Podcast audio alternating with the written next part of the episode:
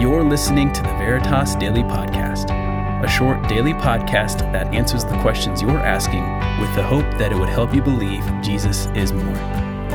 Here's Kyle Richter.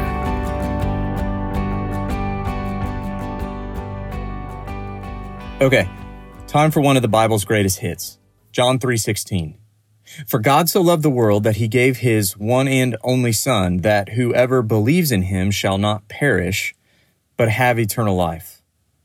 What exactly does it mean to say that God loved the world? Or to put it differently, and this is the question that one of you asked, does God love everything and everyone?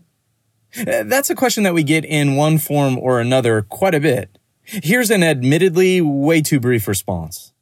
Uh, I've been reading the Psalms lately and came across Psalm 145. This is what verse 9 says. It says, The Lord is good to all. He has compassion on all that he's made.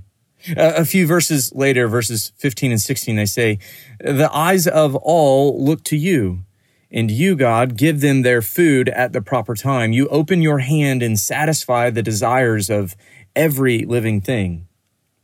So God is good to all. He has compassion on all that he's made. He satisfies the desires of every living thing.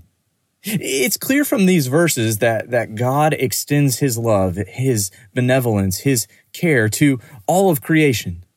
As king, God reigns, he rules, he supplies the needs of every living thing. That's who he is. Jesus agrees. In the Gospel of Matthew, chapter 5, verse 45, uh, Jesus says this He says, God causes his sun to rise on the evil and the good, and he sends rain on the righteous and the unrighteous. In other words, Jesus is saying that, that God's common grace, his general care, he willingly extends it to everything and everyone without exception. All of creation experiences God's love in this way. But when we say that God's love extends in particular to all people, we need to make a distinction. In what sense does God love everyone? Now, of course, God loves his chosen people, right? How much? Well, enough to die for us. Ephesians 5:25. Christ loved the church and gave himself up for her. Romans 5 verse 8 says, "But God demonstrates his love for us in this, while we were still sinners, Christ died for us. So out of love, Jesus died to save us. That's really good news.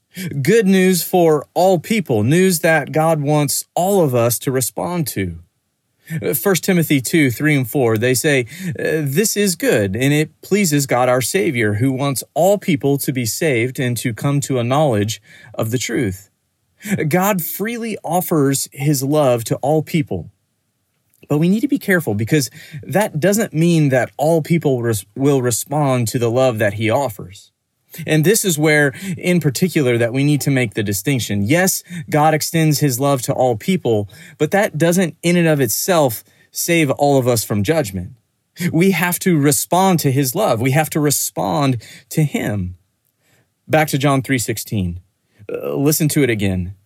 For God so loved the world that he gave his one and only Son, that whoever believes in him shall not perish, but have eternal life. So, so John is saying, in order to receive God's saving love, we have to believe.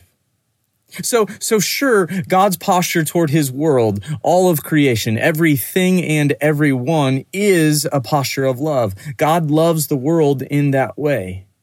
And yet we have to hold that intention with the reality that he reserves a special saving love for only those who respond in belief.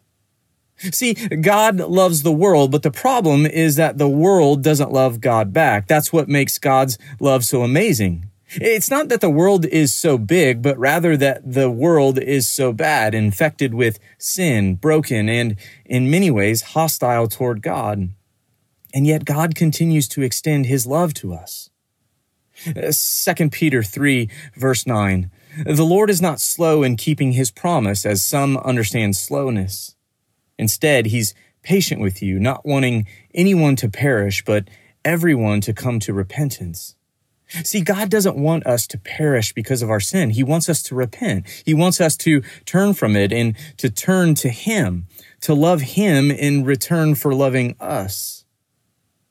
And maybe you're wondering to yourself, well, doesn't some of this just put God at odds with Himself? I, how can God say, on the one hand, that He loves all, and yet on the other, that He only loves some with a saving love? Well, I think we have to admit that this is a difficult tension. There really is some mystery here. I'm not sure that, that you and I can fully understand how they fit together, but I do know that God knows.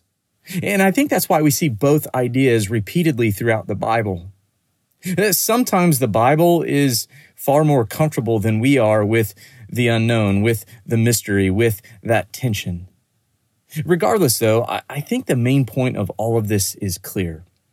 God desires that all people would know and receive his saving love.